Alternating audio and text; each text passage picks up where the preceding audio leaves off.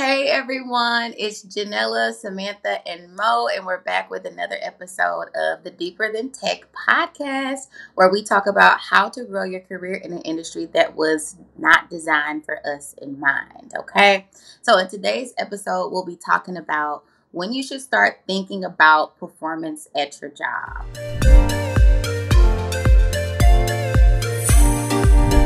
All right, y'all. We'll be diving deep into this topic, but before we do, we'd love for you to share this with your coworkers, hit that review, share it with your friends, and all that good stuff. Okay? All right, ladies. So, job performance. This is a perfect topic for me. What is job performance to either one of you? For me, job performance is how much raise I'm gonna get at the end of the year. Oh, am I getting that that top percentage raise or that middle percentage raise? Yeah. How much money am I going to get? That's what job performance means to me. Oh wow. I mean, that's straight to the point. Just throwing it out there.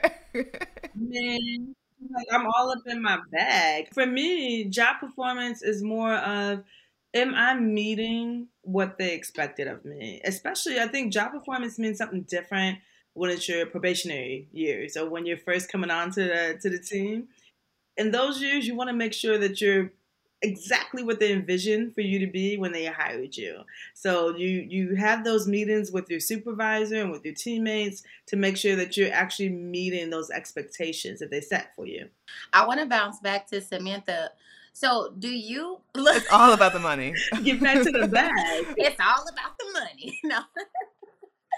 I mean, do you truly feel that percentage is based off of your performance or the company's? Because I feel like the company's performance is what I feel like I've heard they go off of. So do you ever feel like there's a mix up or Well, I would say there's two things, right? There's merit raises, at least for my job there's merit raises. Like every year they review your job performance and they put you on a scale of 1 through 5 and they tell you like what number you're at. And then we also get a bonus and that one's based off how the company's doing. So I think there's just two different things. But yeah, it's all about money and how you perform. I mean, look, girl, look, we got to live.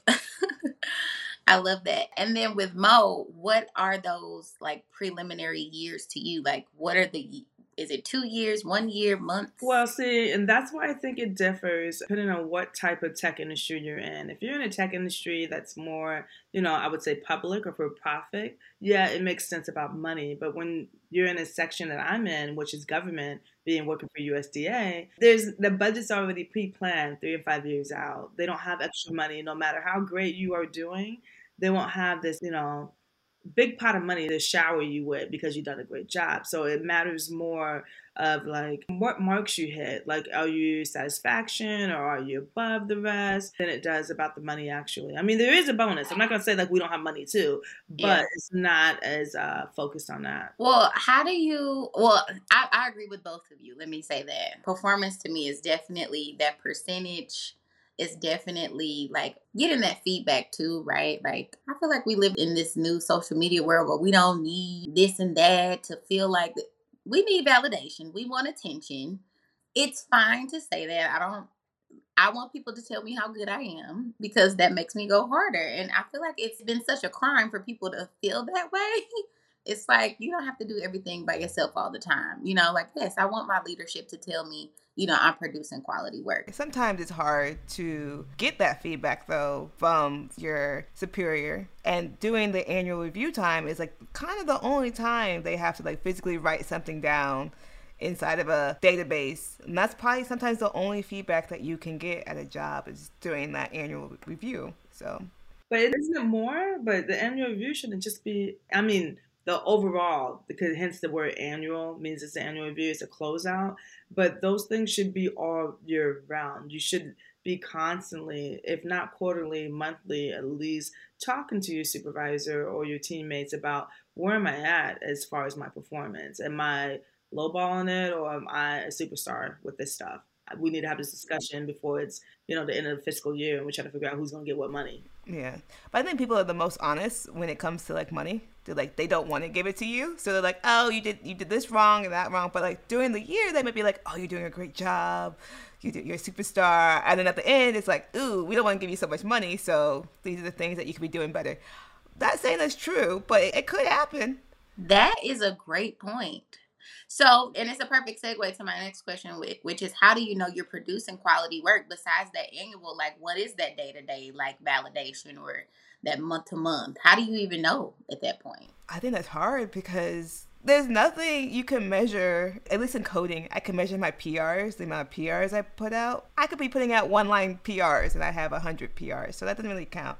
I think just it measures like based on what you think is good measurements, but that's not giving you all any information either. I don't know. I mean, it all depends on what your customer. If you have a product, of course, it's going to be feedback for your customer. So you got to always, you know, check in with them. Like, is this application really worth it? Are we doing it like within a timeline that's expected? What's going on? That kind of feedback. If you're not just looking for leadership feedback, because they're busy, they're not always going to be able to give you that time to hold your hand and say, "Yeah, you're performing at a stellar rate," or you know, you're trash. Right. Basura, you need to get out of here.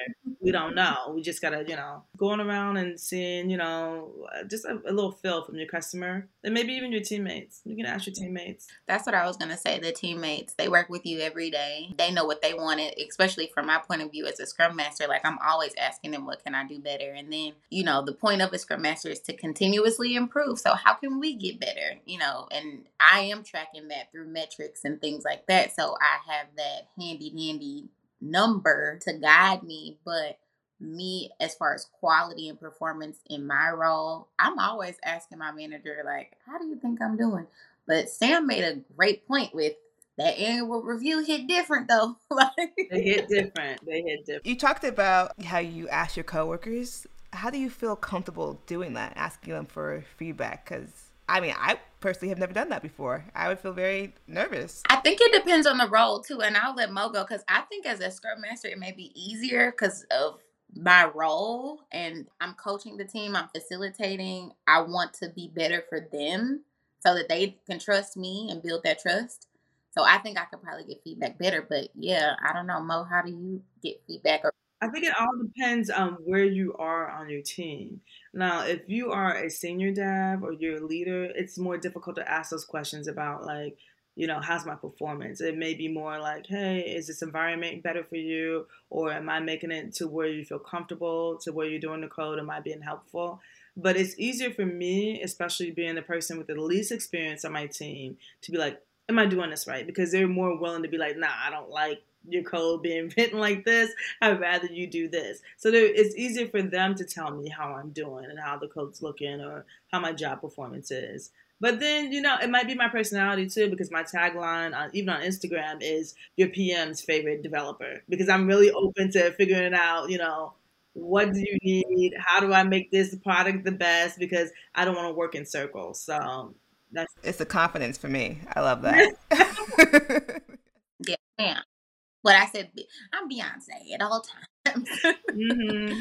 I am the Beyonce. I mean, Kelly and anybody else can come in. Michelle, yeah, sure. But I will be your product manager's favorite developer because I can communicate well. Yeah, I love that. Look, I want to be on your team. okay, so let's just say we're getting all this good feedback from the manager, from your coworkers. You're feeling good about the quality of work that you're producing. When do you ask for that promotion? How do you ask? Should you wait? I had confidence you said that part. Yeah, you need to ask before you're ready for a promotion. You need to do the job before you actually get the job. So what are your thoughts? okay. Okay. run that by us and just drop the mic. Be like, how you ask for promotion is boom. You just ask before you're ready. Uh, sis, give us details. Like, how do you, how do you have that like that knowledge base inside of you that says, yes, this is my time, even though I'm not ready. I think I'm at eighty percent. I should ask for a promotion. Like I need more details. We definitely have a different perspective, like how we're doing versus how your manager might be think you're doing. Like when I was getting a promotion to a senior role, I didn't think I was senior. I was just doing my job. But then my manager's like, "Hey, you you're going to be promoted." Some people don't have that manager on their side, so they need to actually just like push for it. And then if the manager says no, now you at least have time to figure out what is the the difference of opinion. Like, why can't I get promoted? So if you're asking before you're ready, they at least train you to be ready, and then you're doing all the stuff that they tell you to do. Oh, that makes sense. Okay, it's clicking now. Okay, okay. I like reverse.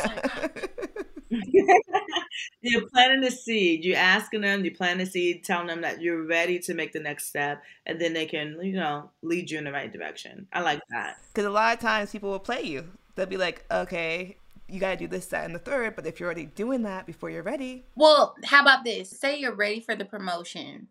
What do you need to come with to say, bam, I'm ready for a promotion? Are you guys having like Google Docs tracking your progress? Do you pull up job descriptions and say, hey, a senior says they need to do this, I'm doing this? What does that even look like? Like, how do you show proof? So, you first need to figure out if your company has like an engineering levels doc. So that way you know what qualifications are for the next level. What I do is called a hype doc. There's like, if you just Google hype doc, there's some other articles about it. But you honestly just take each individual line of that engineering doc or Scrum Master doc. Sorry, I always talk engineering. And you pretty much just take screenshots of whatever you've done. Anytime somebody gives you a compliment, screenshot it, put in a doc. Anytime you make a PR or anytime you come up with a project idea, put in the doc. So that way, when your manager's like, oh, I need to see that you're a team player. Okay, here's all the feedback that I've gotten from my teammates right here. Here's the team player folder. yes, a whole folder of accomplishments here. So don't don't play me. Thank you.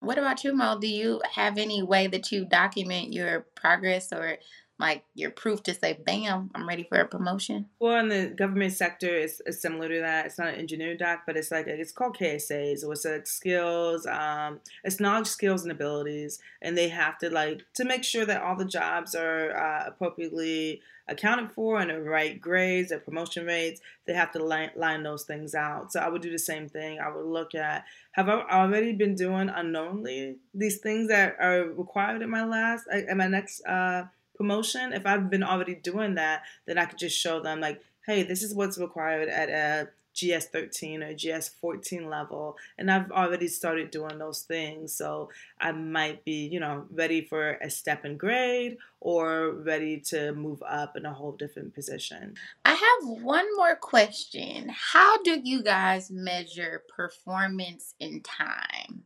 So, of course, you know, we are seeing jobs that are 10 years experience, but you may have the skills of someone that has 10 years experience in 2 years.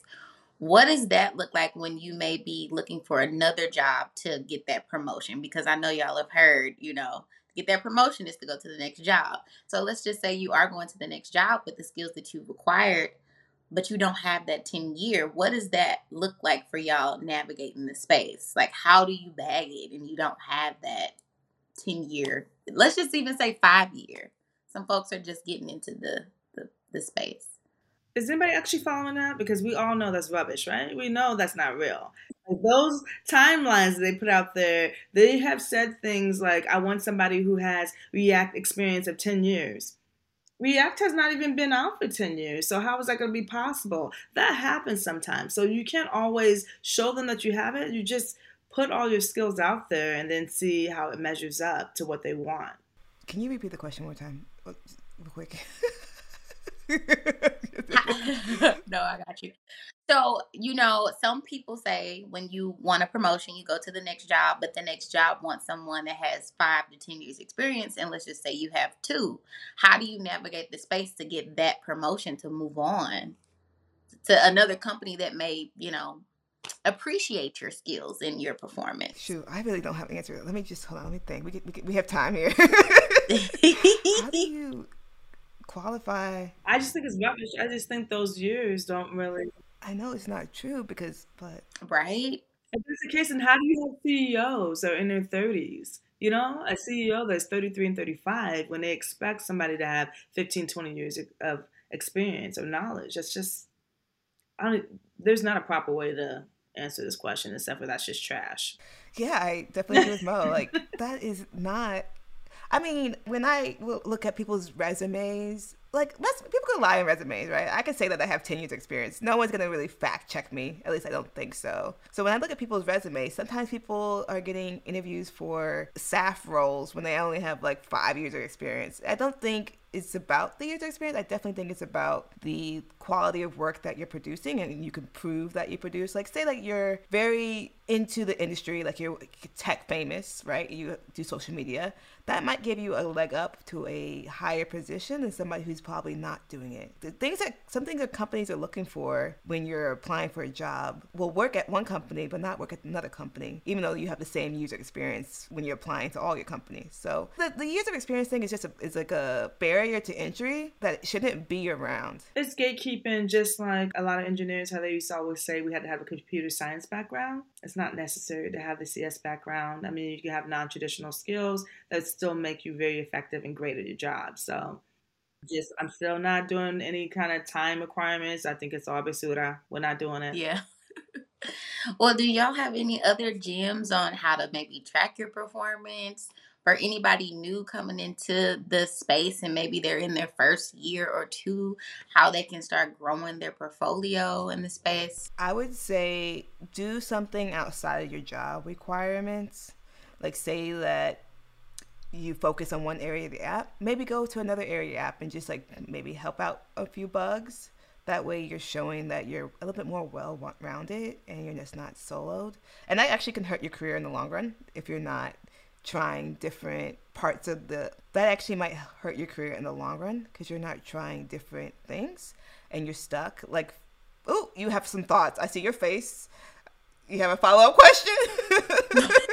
me or well, I'm also I'm also thinking about you know just that growth with technology on our last episode, right? It's just when does it stop? when does it stop growing? Never. It never stops. Can I just can I just put in two years worth of work and get ten years worth of salary and retire in one? Like never. It never stops. So yeah, you can do that. You can also do what is I think you're alluding to cross training, like just going to other spots of the uh, technology to see, you know, just get your feet wet.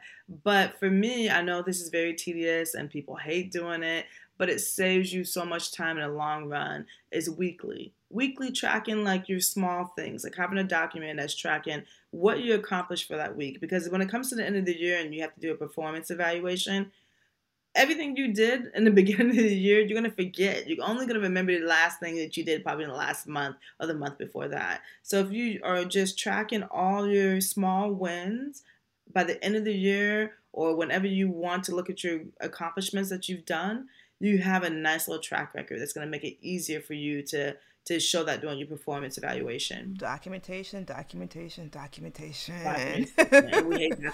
we all love to hate it. hate it. That is key.